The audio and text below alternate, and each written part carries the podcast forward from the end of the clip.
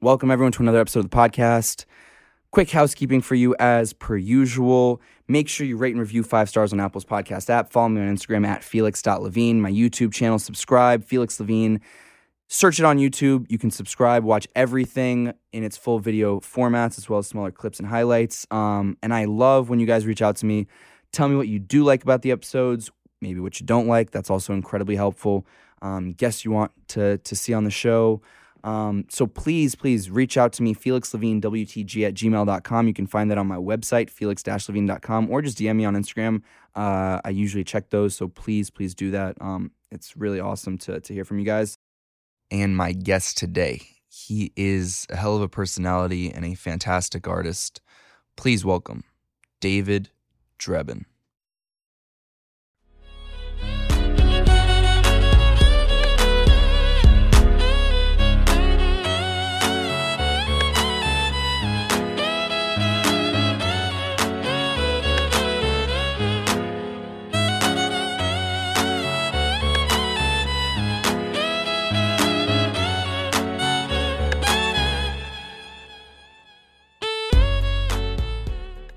And we're live. David, it is uh, it is a pleasure to meet you, and uh, a pleasure to have you on my show. And I'm very ex- we have so many different things that we need that we're going to talk about right now. But uh, first and foremost, thank you for for taking the time out of your day to to come on. Thank you. Should I be looking this way or this way? you can look. Okay, so you have a camera right on you right here. Oh, that's the camera. I But thought you, that was the that's the wide angle, and that's the that's the personal one. Ah, oh, okay. How beautiful. Okay. And so, as I as I do with all my guests, I asked them if there's a, a little tidbit, a little story, a little something the world does not know about you from what's already been out there that you've put into the ether. I feel like I can understand the essence of another person, hmm like an X-ray, literally with just a simple glance at them. So, Like what- I feel like I can look at somebody, and just by glancing at them, Mm. I can tell them things about themselves that they've always wanted other people to know, but feel very misunderstood. And I feel like I understand people's idiosyncrasies extremely fast in a way that can be shocking. okay, so can Not you, in an arrogant way, okay. but in a in an empath way. So, can I challenge you to? So, what when you first took your first glance at me when you walked out of the car? What was some of the things that are that are misunderstood? Well, the first thing I thought about you is that you are so smart beyond your years, and I think that people may not take you um, seriously because you're like, I'm 22 years old, but you're really like a 45 year old, 22 year old. Thank you. Am I right, I don't know if it's for me to say. Josh is nodding, but Josh? See, see the, our producer right here is nodding. I just love. something simple, just by I shaking your that, though. hand. I thought to myself, "Ooh, this guy's an interesting guy." Thank you. That means a lot. Thank you so much. Um, well, I hope. Hey, I think if if you're right, then then uh, I don't know. Josh Josh thinks you're right. So, uh, and I and I trust Josh. Um, so there was a lot. There's a lot that I want to unpack, and I feel like you're. What, so if I can if I can reciprocate, I think that when I first met you, you and I think Josh would agree with me on this. There's a lot going on up here, and that I'm very interested in unpacking, and I wonder, you know, on the day to day, what does uh how would you how would you say that your days commence? And what what kind of thoughts kind of spring in when you when you start your days um you know in, in the life of of an artist? And specifically one that has lived in in New York for for 30 years. I'm very curious as to uh what what your days look like when they begin and and how they they go throughout the day. I think it's very important to create an alter ego Mm. from who you are and what you're trying to pursue. So I wake up every morning and I'm David and I transform myself into a character named David Drebin. Mm. So I have the same routine wherever I go all over the world. I have coffee. I try to go to the gym and I have to move my body and get hydrated and slowly become this other character in the same way that Clark Kent will turn into Superman. mm-hmm. And I, I really think it's important to create that alter ego to almost protect you um, emotionally from dealing with the world and trying to convince the world to see you the way you see yourself. It's almost like it's almost like how athletes arrive at the stadium Right. dressed one way and then they get dressed up in their alter ego outfits. Mm. And I think that you become a character and we're all characters. So for me, it's all about the transformation from one character to another, from David to David Drebin. So, but is that but is that a defense mechanism?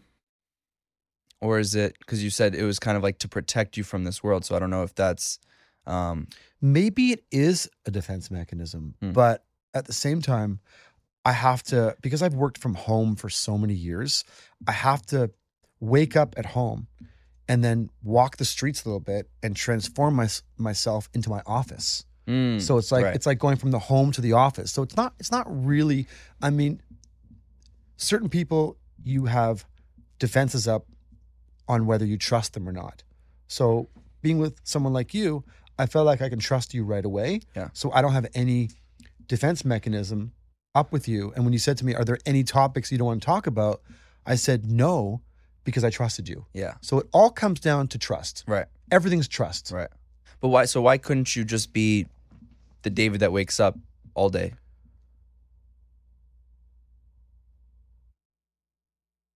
because I have to transport myself into this other being. It just it's my process. It's like why can't Clark Kent just be Clark Kent? I just I have to turn myself into this other character. It's almost like I'm naturally a beta person, a Mm. very relaxed person, but I feel like I have to almost be like fake alpha to pursue my dreams in a, in a very logical way. So I, I wake up beta and turn into alpha only to get back into beta mode by the end of the day. And but do you like the way you feel when you're trying to be this quote fake alpha, as you just said? Well, it's not really fake alpha. It's more like I need to become Oh, okay. alpha. I don't like anything that's fake ever. Right. It's who I become during the day. The transformation from one character to another. I don't like anything fake. I like everything real. Does that does that become tiring though to kind of go to and from those different kinds of mindsets? No, I find it to be very invigorating Mm. and never boring. It's true. Yeah. And what makes me feel good is really sleep, exercise, and hydration.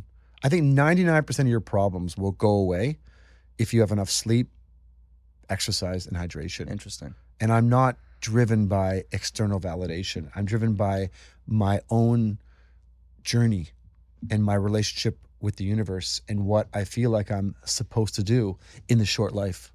Well, I think so. You know, in listening to to some of your your previous podcasts or interviews, um, I think that you are someone that has this uh, just like a true like love for life and love for the journey, and I think that your journey specifically from from what I heard you talk about um, is quite interesting because I think it kind of is one of those things that uh, you know happened naturally um, and in a way uh, maybe at times wasn't expected. Um, and I'll let you obviously tell your story a little bit better, but um, you were you were a waiter for for many many many years and never you know I, and and in a lot of ways um, lived that that artist lifestyle of uh, you know pursuing art but maybe not expecting it could be your full time passion um, until one day it was. The best training for me was working as a waiter from 15 to 30 all over the world because you learn how to make other people happy and you learn how to deal with people who are often never happy Mm. and that's why working as a waiter was so great for me dealing with celebrities who would complain about their lamb chops being cooked too much or not cooked enough and me wanting to make them happy and then going to the kitchen and the chef getting mad at me and telling me it's cooked fine and I'm trying to figure out how to make the chef happy and make the customers happy. And meanwhile I've got 20 20 other people saying excuse me I want to get a drink and I want this and I got a problem with this. And it, it really helps you keep your mind sharp and organized and you become a problem solver and and learn how to be compassionate and manage the guest as opposed to the guest managing you Mm. and that was great precedence to figuring out how to deal with people when I was working as a commercial photographer while I was working as a waiter. So for my first jobs as a commercial photographer, I would access what I learned as a waiter far more than what I ever learned when I went to Parsons School of Design. Right. People are so impressed that, ooh, you went to Parsons School of Design in New York. And for me, it's all about the the years I spent working as a waiter. That was the real education, not the education, but working Right. as a waiter and getting fired. I was fired from every single Why were waitering they job? I ever ever had. I'll tell you why. Were you a problem? I was a great waiter, but but if someone didn't give me the right tip, uh, I would walk outside and I'd say, "Excuse me, how was your service tonight?" They'd say, "Service was great." I said, "How much was your bill?" Uh-huh. they said, 300 dollars." And this is, you know, at the time when people would leave cash and coins, and I'd say, "Well, how come you left me a two dollar tip? Wasn't the service great?" And I literally would chase them down the street. And the man, and this happened to me all over the world. Literally, this happened to me in Toronto, New York. It happened for me in Sydney, Australia. It happened like literally all of Vancouver, all over the world. It was I was always fired for the same reason, chasing guests down the street and asking them if they were happy with the service. And they were like, "Yeah." And I would say, "Well, if you were happy with the service, why are you leaving me such a shitty tip?" And then they would go and complained to the manager, and they're like, "You're fired." I'm like, "Oh, I got fired again." But being fired was the being fired is a great experience because you learn that it's going to be okay when at the time you don't think it's going to be. wait. So so this happened at every place. Pretty much every restaurant I ever worked at, I was fired. Yes, But for- I'm actually serious. It's funny. Like looking back, it's great. Like it's the same reason every time.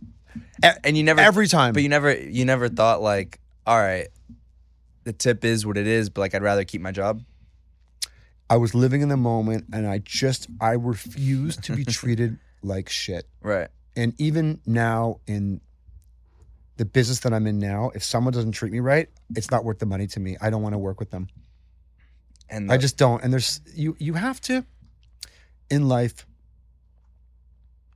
teach people how to treat you. Mm, Very important. That's something that I definitely learned when I was a waiter, even when I was fired. I thought, you know what? You can fire me, but I'm going to teach you how to treat me because I really believe in doing the right thing in all situations, doing the right thing and never lying because I don't have a good enough memory to keep the lies going.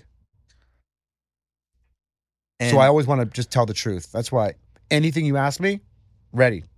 I don't want any questions before a podcast. So many people like give me the I questions know. I don't before do the that. Podcast. I hate that I don't want any questions. I hate that too. Just ask me any question. I'm ready. I'm always ready. was there so so w- while you were being a commer- when did you start uh, commercial photography? I moved to New York in 1994. I went to Parsons, graduated in 1996, and I took I built a portfolio and I took my portfolios around New York for a couple years trying to get an agent. And I started working commercially in 1998. And you thought like so you never expected that like the photography could be your full-time job.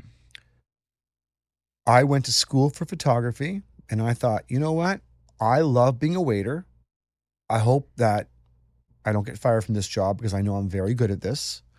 And I will make photographs during the day because I love making photographs. Mhm. And I don't think I could ever make a living doing this. So I will work as a waiter and I'll make photographs during the day. And I was very happy with that. I'll never forget, I'd saved five thousand dollars as a waiter, and and I had hundreds underneath my mattress at my apartment in Soho. And I remember when I saved five thousand dollars, I thought I am, I'm I'm rich. Yeah. I'm actually rich now. So I'm I'm 28. I've got five thousand dollars. I got fifty hundred dollar bills under my mattress, and like I'm I'm I felt satisfied and I felt l- very rich, and that was a great feeling. Do you like do you like the feeling of, of feeling rich? Or why or Well, hold on a second. Hold on. I was never driven by money ever. I always thought I was going to be a waiter. So for me, rich is in relationships. I Mm. like rich relationships. People ask me, Where's your favorite place to travel in the world? And I always say, It's never the places, it's always the faces. Mm. So being rich is about being okay with yourself internally and not chasing some monetary number, which I find to be extremely uninteresting. Do you so when you're when you're How am I so far as a guest? lovely? Are you just saying that? You like do What- you like me as a guest? Did I do? You, don't you trust me? I do trust you. I do trust you. So there but you you're go. slick. You're a slick guy. Don't he's a little bit slick. He's slick. Josh, he's think I'm slick. Smart. Smart.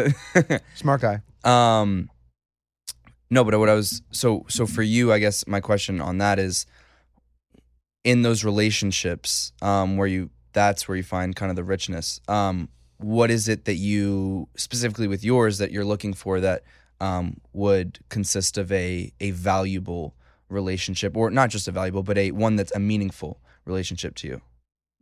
Relationships are like plants and constantly need to be watered. Mm-hmm. I like reciprocal relationships where both people care about the other person's relationship with themselves. I think really great friendships are about caring about each other's relationships with themselves. Like I just met you Mm-hmm. and I'm thinking to myself, this guy's got a very interesting relationship with himself. I'm more interested in what you think about you Mm. than what you think about me. So whenever I meet someone, I, I always think to myself, what does this person think about themselves? Well, I'm curious about what you think about you as well. So maybe you could tell me what you think about you, and I'll tell you what I think about me. Okay. A fun exercise. I don't think, I know I'm a very compassionate person and I look for compassion in other people. Mm. And the key to life for me, and my grandfather always told me this, was to be an empathetic, compassionate person. I'm not a be kind person. I think be kind people are bullshit people. Mm-hmm. Oh, it's all about kindness. I just don't I don't like those types of people because I think they're be kind people are generally really nasty people Mm-hmm. and I like to inspire other people and and try to understand what their goals are with their lives and understand what their passion is for what they want to do in the short lifetime. Mm-hmm. So I don't think I'm a compassionate person. I, I know I am, Mhm. and that's what that's what what drives me is actually understanding other people and their relationship with themselves. Hmm. A selfish life is a selfish life and will never make you happy. Giving will always make you happier than getting. It just will. I like that. It's true. I think. Well, if I have to answer about what I think about myself, I think. Um, I think similarly to you, my mom always said it the best way. She says, um, and she said this. I think in in describing me uh, a couple years ago, she was she said, "I'm someone that loves to love, and I love to be loved." And so I think that that probably describes me the best. Where I love to make people that I, you know, similarly to you, people that I love um, happy. I love to make them uh, feel good about themselves, and I also, uh, and maybe this is a selfish thing as well. Like I love, I love when there's like to naturally feel loved, whether it's romantic, whether it's friendships. Um, you know, because at the end of the day, exactly what you're saying, you can have all the success in the world, but if you don't have um, some of those relationships and and I think some of those moments, right? Like today, this is a is a is a fantastic moment for me. I'm gonna. I'm, I'm cherishing it right now and I'm and I'm very happy that we're doing this and I think like that for me is far more valuable than um you know as much as I like money you know it's it this is is something that I'll carry with me uh forever you know and I think all the moments that I'm able to have with my guests or you know even like before we were recording um or with Josh when when me and Josh are just having lunch and talking like you know those are those for me are are the moments that uh that I really try to hold on to the most. So so I think we're we're kind of on on similar uh, pages in that sense. Agree? Disagree? Definitely. Yeah, you're you're a deep guy. Thank you. You're a deep guy. And the thing is, when I meet people, I can always tell if they're a winner or not. hmm Like I just tell. Well, that's Like was, like in, in one second, I don't care who the person is. Like it's for me, people are either yes or no. There's nothing really in between. It's either yes or no. And the second I got out of the car and I met you on this incredible street in Park Slope, Brooklyn, I thought this is going to be fun. This guy is a definite yes, and we're going to break it down and we're going to we're going to just have a real conversation about what what truly motivates and inspires people because I use the art actually to inspire other people. That's my like that's the goal. And the reason why I actually got into this was to at first understand myself and my own imagination and then secondly to try to understand other people. So it's been a real psychological and philosophical process for me since I found photography in 1992. Do you feel like you've been able to? Um, yeah, you can if you want. There's some more water here. Josh will get you some more, if, but we ha- we have some for now. Um, Josh, can we just fill this up? Is that okay? Do you mind? um, Is that going to be on the podcast right there? we- Sorry, sorry. We want to make it perfect. Well, I'm just going to get a little bit of water right we- now. well, hydration is key, as you said. Thank you. Yes, very Um, key. Yes. Going back to what you just said, do you feel like you've been able to better figure yourself out on this journey? Um, you know, through your process of, of making art over the years. We all have an imagination, and if we don't cater to it, it will destroy us. So I'm able to access my imagination and create art based on thoughts that I have. So I'm able to get it out. The art for me comes from my mind. All my work is my own imagination. So if I look at the eight books that I've created and all the different works that I make, I think that all came from my mind. There's nothing derivative about my thoughts. I'm an original thinker and my work is all based on my own imagination. So when I meet other people, I don't listen to the voice speaking to me. I listen to the voice speaking to them, speaking to me. Mm. So as you and I are speaking, I'm actually in your head, listen, trying to understand the voice speaking to you far more than the voice speaking to me. Does that make sense? Yep. Thank you. A lot. I don't take people generally at face value. I look at them and think, what are you saying to yourself has far more value than what you're saying to me. Are there any moments you can think of where you might have? Because I think this all kind of falls under this theme that you think you have like a genuine curiosity for people, but also like reading people is very, uh, you know, a key part of your process as a human. Has I'm curious if you've ever had any moments where in your kind of analysis, um, you felt like you were entirely wrong. I love being wrong. Nothing I want more than to be wrong. But like, can you think of like a time where you met somebody, or or or you were in a situation that you thought one way and it, you were just completely wrong about? This is the way I look at it.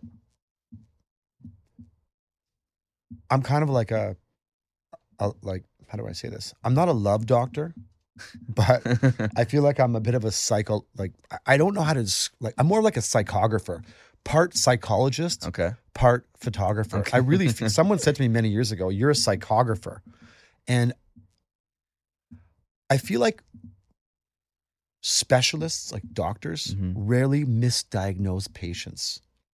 If, like, for example, I had a retina detachment. Right. I don't think that my ophthalmologist makes errors in judgment when it comes to trying to understand what's going on with someone's retina. Mm-hmm. I feel like when I look at someone and try to understand the essence of their character, because I'm so trained at this, I feel like I'm similar to an ophthalmologist trying to find a diagnosis for someone's retina in the same way trying to understand someone from a psychological point of view. And that's why I see myself more like a psychographer than an artist. I have never introduced myself to anybody ever as an artist. Mm. And I meet so many people, they go, Oh my God, it's the artist. What's your name? And I'll say, Artist. My name's Artist. Because I think that that's just a stupid way to to label someone. Right.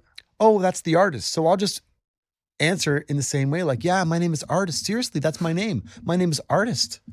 So for me, it's more about understanding people psychologically than it is about me and my art and what my art means to me and why I'm an artist. I just, I don't like artists like that. I'm not really like that. And I don't really talk about my art. I talk more about my process. And that's what we're doing right now. Right. We're speaking about the process far more than the art. And, And I love your questions. thank you. I wish I was interviewing you. I actually prefer to interview than to be interviewed. I, I'd Really? like Why to turn this around a little well, bit. Well, you could ask me any, anything you want if, if things if things arise. You just are you a Leo? No, What sign are you? uh, an Aquarius. Aquarius. Ah, okay. Okay. What are you? I'm a Leo. You're a Leo. Yeah. When's your birthday? August 22nd. Oh, Yeah. I'll be 52. I'm 30 years older than you. 30 years. Wow. And I really love your drive. You got a Thank really you. quiet drive, man.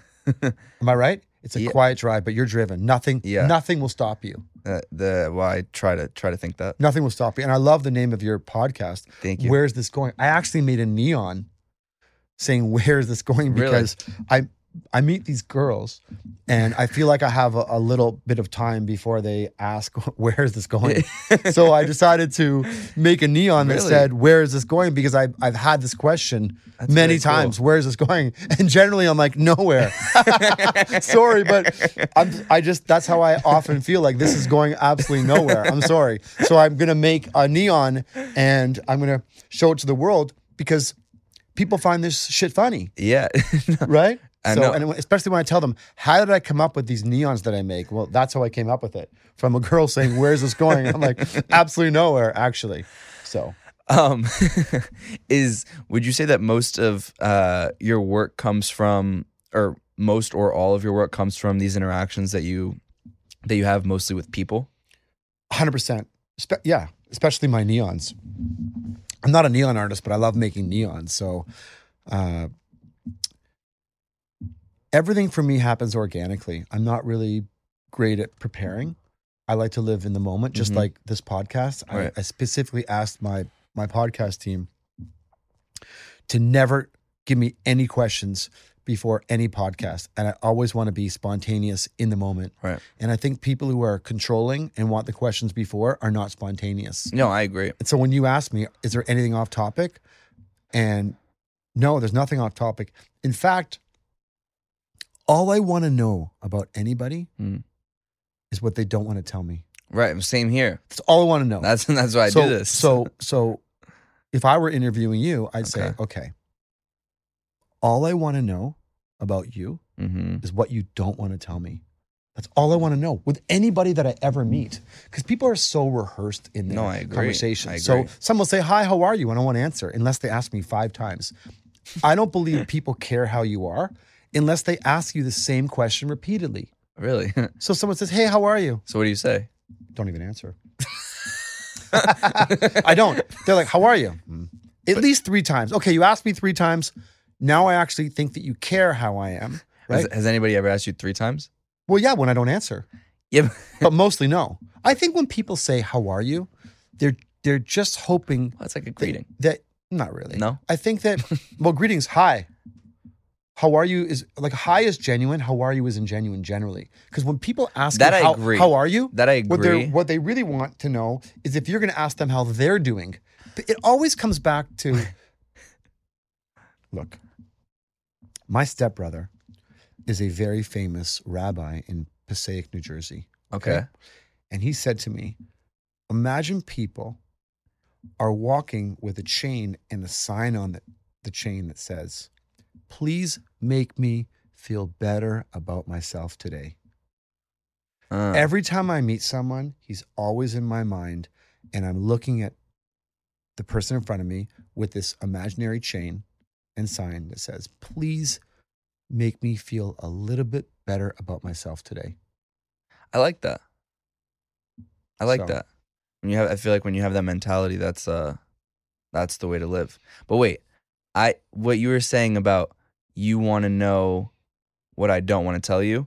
In reverse, I I I think I I found my question of what I want to ask you that you might not want to initially say. I will answer any question Okay. on any topic, well, no, it is it's any question. no no no. And I'm gonna I'm gonna I'm gonna And I'm only wearing my glasses because it's very bright in here. yes. And, I he have has a, retina they're detachment. prescription, and I had a retina detachment, so I have monovision. It's not to be cool. Eh, It's wait, I have to you wear do these look cool, glasses. Thank you. um okay so my question for you is at what what moments do you feel most vulnerable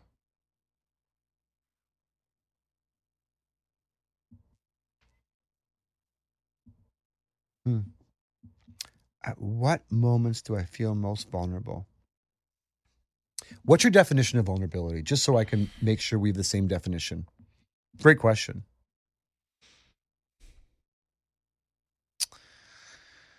My definition of vulnerability, I would say, is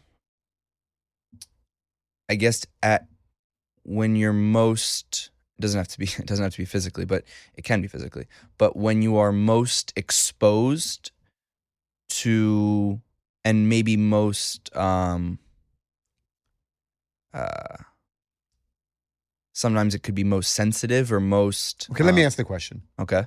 I never feel safe. So I Hmm. always feel vulnerable. Really? I never feel safe. Why not? I just don't think any success or failure is ever final.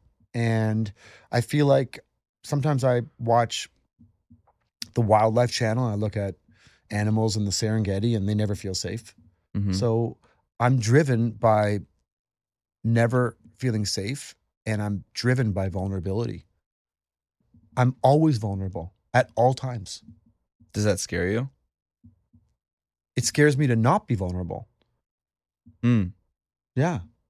People are not vulnerable, are not alive. I, I like being nervous. I love being nervous. It's a great feeling being nervous because when you're nervous, you feel alive. I just Right. like feeling alive. And I think to be alive is to be vulnerable.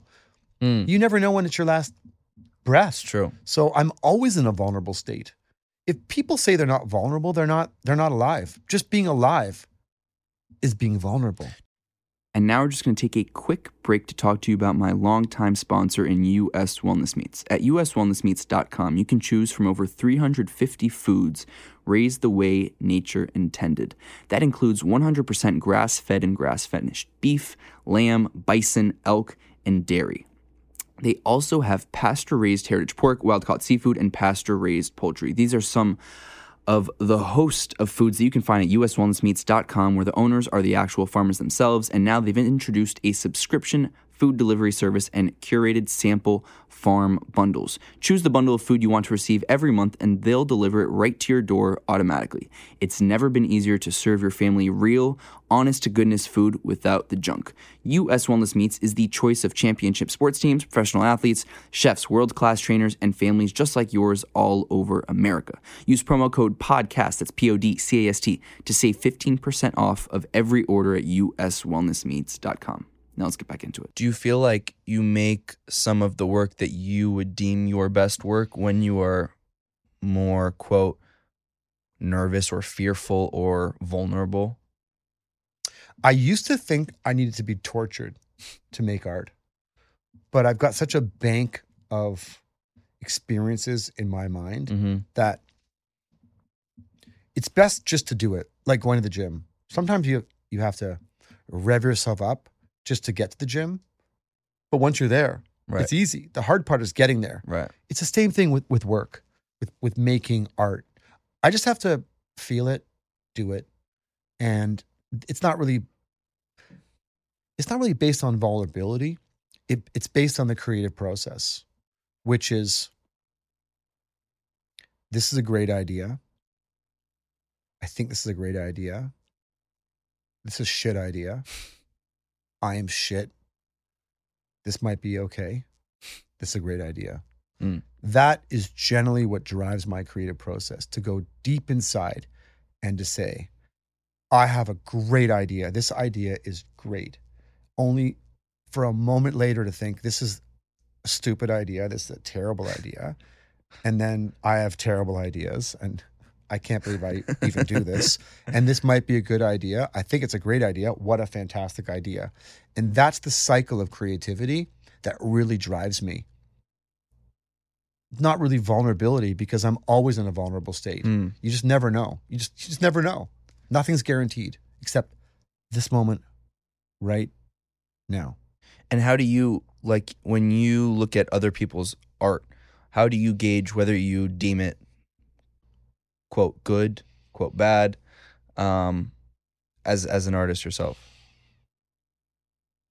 I think what makes a great artist is when they have a highly recognizable style. Whether I like the work or not doesn't matter, Mm. but it's very obvious, almost like a fact, if another artist has their own recognizable style. I respect a recognizable style far more than if I aesthetically like the art or not. Very important. It's almost like a podcast style. We all have our own style, Mm-hmm. and our energy introduces us before we say one word. So when it comes to art, that's what I value. I value uniqueness in a world of copycats. Right. And I think what's also interesting in listening to you now and and on previous interviews is um you have this affinity or this perhaps obsession with winning. Like the word winning, greatness, which I which I relate to and like I always when I was younger, you know, it was always like the Kobe Bryants of the world, like the the the greats. That always um and even if I knew I wasn't going to be Kobe Bryant, um it was just about, you know, having that kind of like mentality. What is it that um for you is is so important about um, being either yes or no, winner or not, um, or great. For me, winning is often getting over losing. Mm. I never feel like I lose. I always feel like I learn. So when you feel like you lose, but you really are learning, that's what winning is to me. It's such a great question. What is winning to you? That's what winning is to me. But What's winning? yeah, exactly. I feel like right now, Like- talking to you is winning. Right. Just having a conversation, being in this room. Look at this incredible room that we're in. This is winning to me. To be mutually interested in having a deep, meaningful, spiritually uplifting conversation mm-hmm. is winning. And I find that if I'm ever in spiritually depleting conversations, I try to get out of them quickly. And I feel like I won by getting out of that conversation quickly. So winning is learning from losing to me. But so, but so when it comes to your work, um, what what does winning look like in that in that regard? Winning, when it comes to my work, means being able to create the work that I want to make. That's what winning. Right. Just to be able to do it is winning. It's not about being accepted externally. It's about being accepted internally because if you lead your life wanting other people to accept you, it's like quicksand. You'll always be wanting more people to accept you. It all starts from self awareness Mm-hmm. and internal validation. How does for someone who's perhaps listening to this that feels like they lack in the self awareness department or lacks internal validation? How do you suggest they go about that? I think most people care what other people think of them. Right, of course. And I think, I don't think, I know that in your 20s, you really care what people think of you. Mm-hmm. In your 40s, you don't really care what people think of you. And in your 60s, you realize that no one ever really thought about you anyway. it's true. No, yeah, So I, it all comes down to self belief, and the only competition you ever have is with your own possibilities. I really believe that to my core. I want everyone to be successful. People say to me, it must be so competitive in New York. And my answer is always my biggest competition is my own reflection. I want everyone to be successful because then everyone will be happy mm-hmm. if they feel successful. But sometimes successful people never feel successful. Do you remember the first moment you felt successful?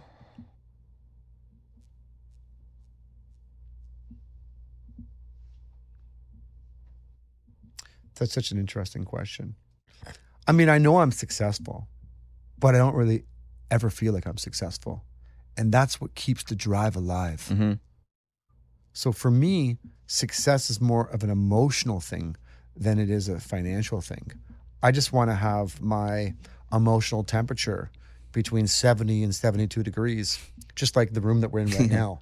That's what success is to me is is uh, emotional stability. But do you remember the first time that you felt like the, the the feeling that I might I might be that I am successful? The moment for me when I was transitioning from commercial photography to selling my work as art, Mm-hmm.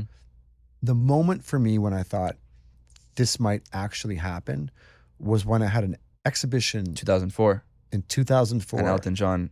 at Fahey Klein Gallery. You know the answer to I know. questions. Well, okay, I love people who ask I didn't- questions. I didn't- They know the answer I- to. it's just 'cause I wanted- love that. I just That's my favorite. Please get that.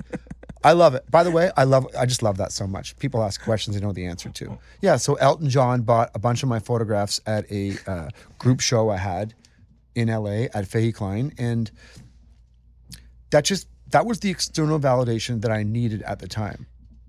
When you're young, you really need external gratification, but as you get older, you realize that all gratification really comes from yourself internally. It starts with external and then it evolves into internal. That was the first moment where I felt, okay, this might actually happen for me. Did you feel like? Well, first, were you able to to meet Elton? No. He just came in and bought. Yeah, he just came into I mean, I've met many of my heroes. I photographed many of my heroes. Who are some of your biggest heroes? Wow. Heroes to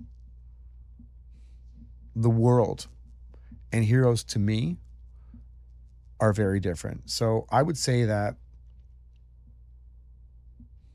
in 1999 I did a editorial on my family and I photographed my mother, my father, my stepfather, and my grandmother.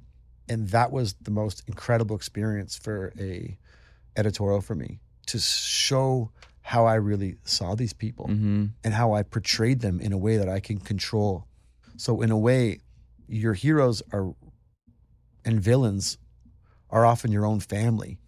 But from a world perspective, some of the celebrities that I photographed when I was first out of school, I mean, I photographed Michael Jordan, I photographed so many big stars. I, I love sports, so I photographed Derek Jeter and Peyton Manning and Michael Jordan, and I photographed s- so many, like, I so many big stars mm-hmm. when when I was just getting out of school and being a waiter, and I loved being nervous, and I only had five minutes with these people, but they weren't really my heroes. Sometimes when you meet your heroes, you can be a little bit disappointed as well. Were you disappointed by not to you don't have to name them, but were there?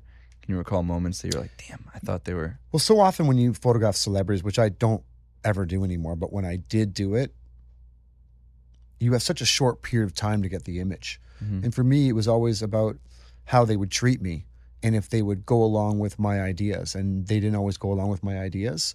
And for me, whether you're famous or not, Right. the most important thing for me was always to get the picture that I wanted, regardless of what the subject thought about me.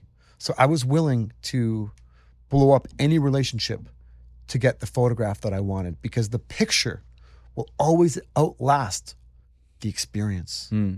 And that was always the most important thing for me. Get the photograph regardless of whatever it takes. Whatever it takes to get the picture. I didn't care. But don't really. But but but as you said earlier, like the relationships that matters more. Like that is where you find the um that is where you find like the richness in life. So wouldn't doesn't that Well, hold on a contradict that second. in a sec? Hold on, hold on. When you take a camera Mm-hmm. and you put it in someone's face Yeah. and you have only five minutes with them, that's a very interesting dynamic. It's Yeah. a lot different than when you're talking to someone. It's very equal in a conversation. But it's very equal. We, it's you and me and two microphones. But if all of a sudden I put a camera in your face, Right. I control the situation. But Right. you might want to control the situation, but you can't because I control it. Because at the end of the conversation, I take the film home with me. Right. And so there's a bit of a battle between the photographer and the subject because the photographer has all the control, but the subject might want some of the control back. So there's that tension. If you could make an image of that tension, that's a great image. I see.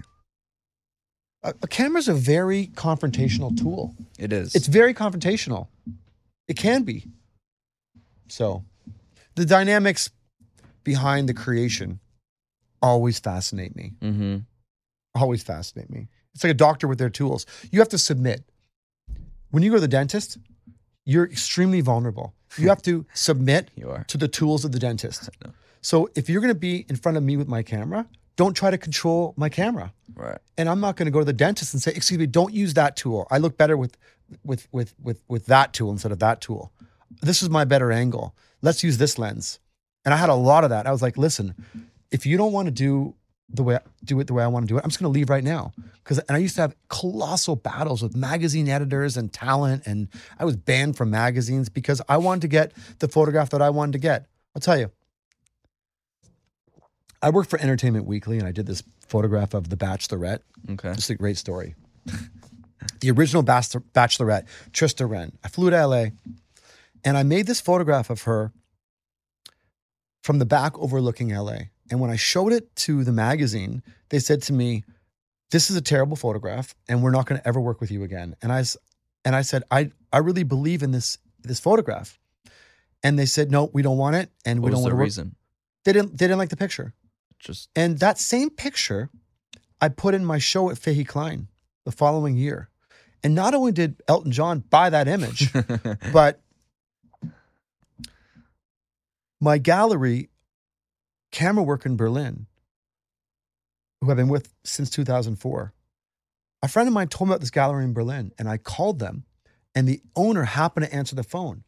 And she said, I can't believe I'm talking to you on the phone right now. I just purchased this image called The Bachelorette from Fahey Klein Gallery in Los Angeles. So I took this situation where I was so rejected Mhm. by a magazine with an image that I really loved. Right. And it was embraced as an actual photograph. And it's gone on to be one of my best selling photographs. So that's how life can sometimes Right. work. You take something that you feel like you failed at, but you know that it was great, and you turn it into a win, was there turning things around. was there one moment that you ever felt like I'm just not gonna be able to do like that I'm a a maybe I'm a failure. B that I am not gonna be able to do what I had dreamed of. Did you ever have moments like that? No, never, never once. You always knew. What did you always know? I always knew that if I was relentless in my pursuit, patience, and had incredible perseverance, that things would happen, not necessarily when I wanted them to happen, but they would happen.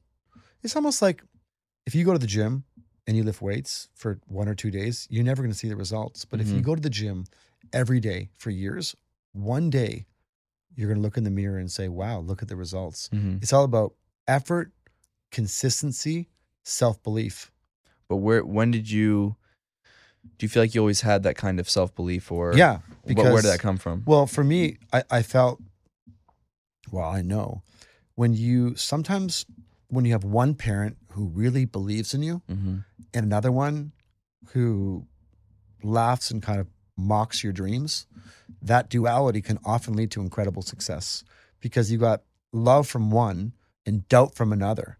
So what happens is you get a lot of confidence and a lot of fear.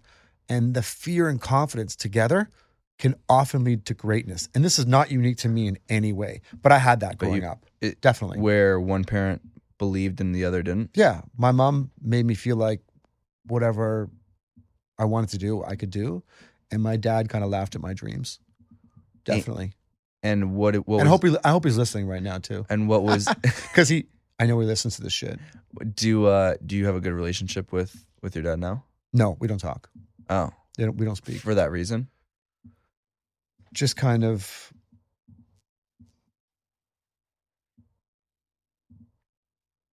I only want to interact with people who I feel like I can have a trusting relationship with. Mm. and I'm not the first person who had battles with his dad. Right. In life, there's so many people who use their parents as motivation for their own success. hmm Are your parents together? They're not together. No, Has that motivated you?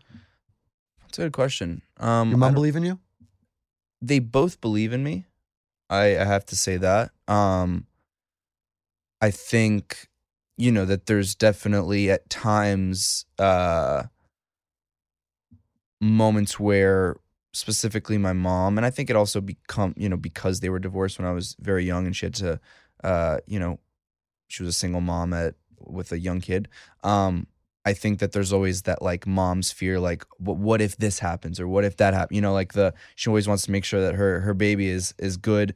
Um, but at the end of the day, she has tremendous amount of like she sees how I work, so it's not like she like I've given her reasons to be to be hopeful and to be reassured. You're a winner, kid. You're Thank such you. a winner. Thank you. Thank you.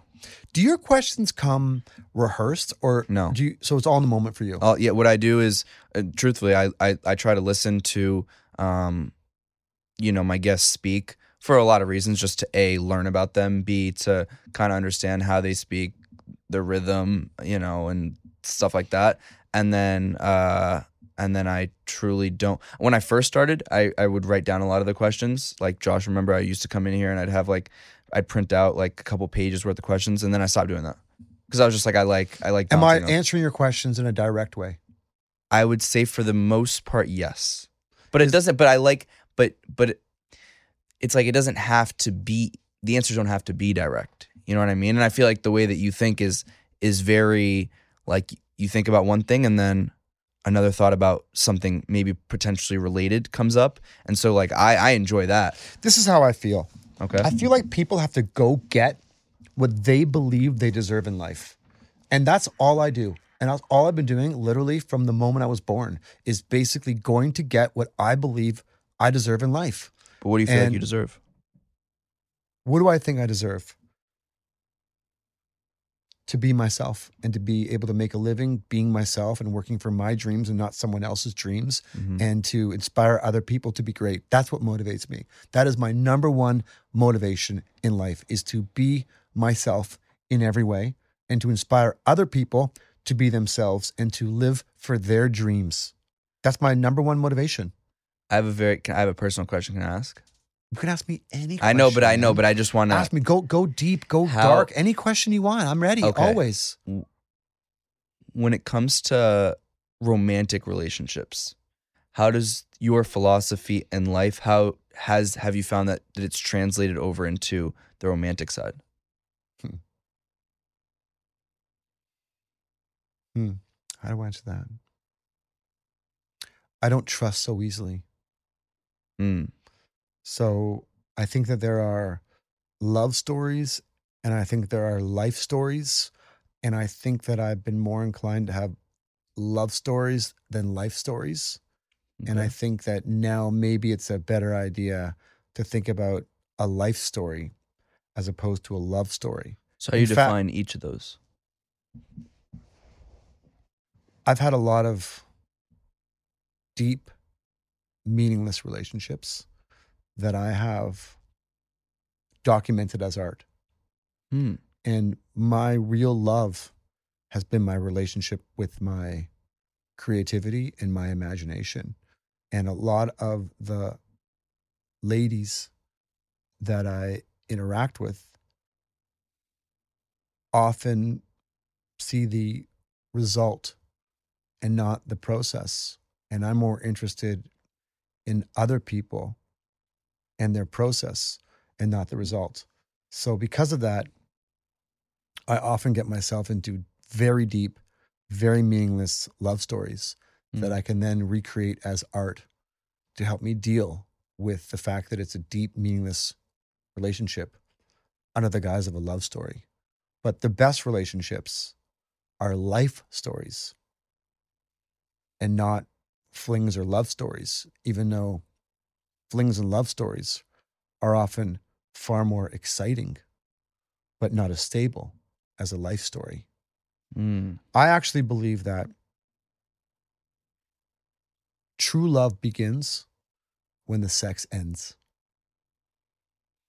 I really do. There's a great book, The Road Less Traveled, chapter 14, talks about the best relationships truly begin when the sex ends. or is it or Because you can't, i can't maintain make the, the, sex. argument i can make the You can't argument maintain the I- sex. I, can make the argument. You argument just can't. the best relationships happen before the sex happens Sorry. It's a, what do you think about that say it again. do you think because i could i can maybe make the argument that the best relationship happens before the sex that the a true relationship can happen before the sex happens It it all it all depends. I think I think that it all depends on like male male relationships, male female Right, relationships. It all depends on which which way you go and what you're looking for. But for me, I find that I I look more for trust than anything, and sex is a very it's it's just a it's all about trust and not sex for me. So I, I really believe that the best relationships, whenever there's sex involved or money involved, Right. relationships become very tricky. And so often, relationships seem to be based on sex and money, and that's why they get tricky. And I don't like tricky. So I don't how want do you- tricky. So so I guess my what I'm very curious about is like for you now that you've I guess through your experiences um come to these certain conclusions, how do you approach it in the future? Like how does how do you assess um how romantically involved you'll get Okay, I'll and just what do tell you you. look I'll for? just tell you.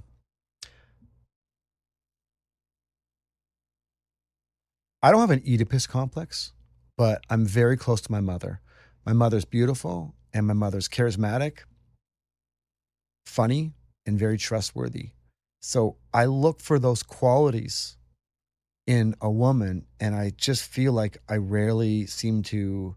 I think I subconsciously compare every girl to my mom. Mm. So my mom do my mom and I do everything, but we just we just don't have sex. I don't have sex with my mom, right? I mean, like I love my mom, but so so for me, I, I sometimes look at look at girls from that angle a little bit. I'm like, Right. listen, I'm really close to my mom. She makes me laugh. She's beautiful. We have an amazing relationship, but we don't do that. But maybe we can do that because I already have those aspects of my life already satisfied. So like maybe we could do a little bit of that in, in a way, if, if you don't mind. But for me, it's always so important to to build a trust with someone. I'm not I'm not an aggressive person uh, physically in any way. I'm I'm uh, aggressive. I can be aggressive mentally, but never physically.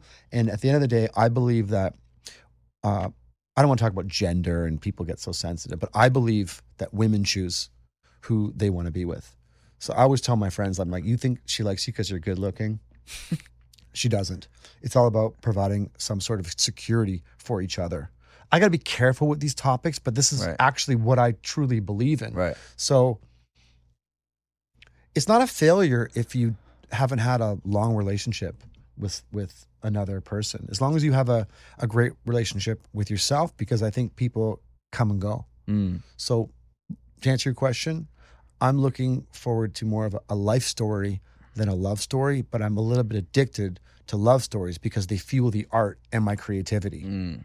Classic case. There's nothing unique about me in this regard. This is a classic case in every way. And do you how, like how do you gauge or or measure your own your own happiness in general? I gauge my own happiness by what we talked about before sleep, hydration, and exercise. If if you give me all the money in the world and I sleep three hours a night and I haven't exercised in three weeks and I haven't had a glass of water in days, I'll be a miserable person. Right.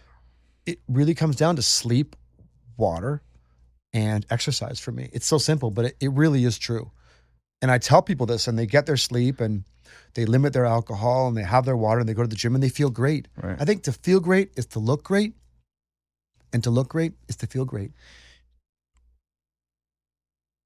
to wrap things up, do you do you ever think about legacy? And if so, what do you hope the the legacy? I think that's just such a you're a great guy, but that's such a cliche question that everyone asks everyone on every podcast I've ever listened to ever. Mm. So I think legacy is ego. Hmm. And I'm not into ego. I live in the moment. But do you do you ever think about how you hope to be kind of remembered, or you know, obviously knock on wood, in many many years, but I think people think about themselves, and I'm not going to focus on how other people are going to think about me. mm, So when it comes to legacy, I think legacy is ego. I don't love ego. I love living in the moment and being grateful to be alive. And I'm extremely aware of my ego and other people's egos.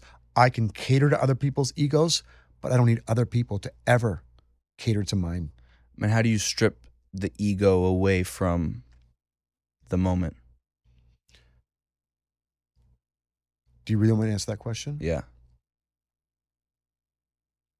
when it comes to men, I think that every man has a board of directors, and there are no exceptions. Okay. And there are four board of directors, and you have them too. So does Josh. Penis, ego, mind, and heart. I like to lead with my mind and my heart and really keep my ego and penis in check. And I think a lot of guys lead with their egos and their penises. I really do. And every every single person, No, I man. I meet, I'm like, hmm, hello, penis, ego, mind, heart. Which one do you lead with?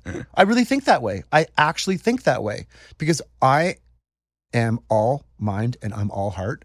And I really keep the ego and the penis in check. They're always talking to me. Ego's like, what about me? Penis is like, well, what about me? I want that feeling. I want that feeling. For me, I'm like, listen, fellas, I'm going to keep you in check.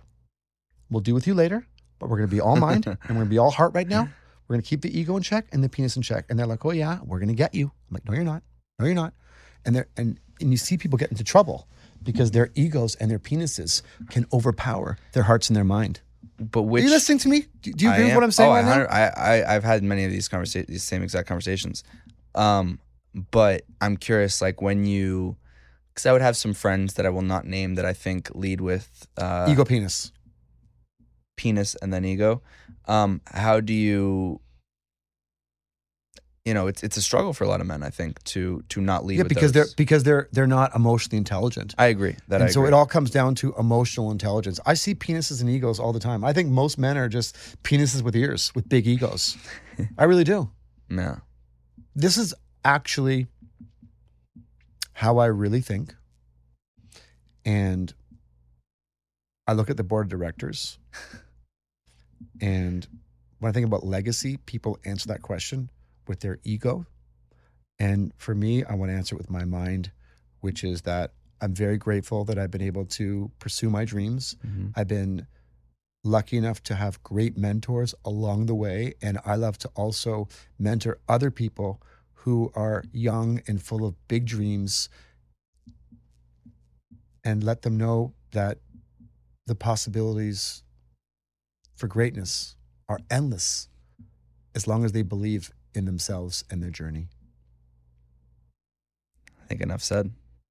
Well, thank you. Uh, seriously, thank you so much for for taking the time and coming on, and um, and every, and I'll obviously link everything for for people to find you on your website and your social medias and all of that good stuff. But uh, sincerely, a, a pleasure, and I could I could talk to you for hours. Unfortunately, we don't have the hours today. Maybe a, another day, but um, but thank you so much for for taking the time, David.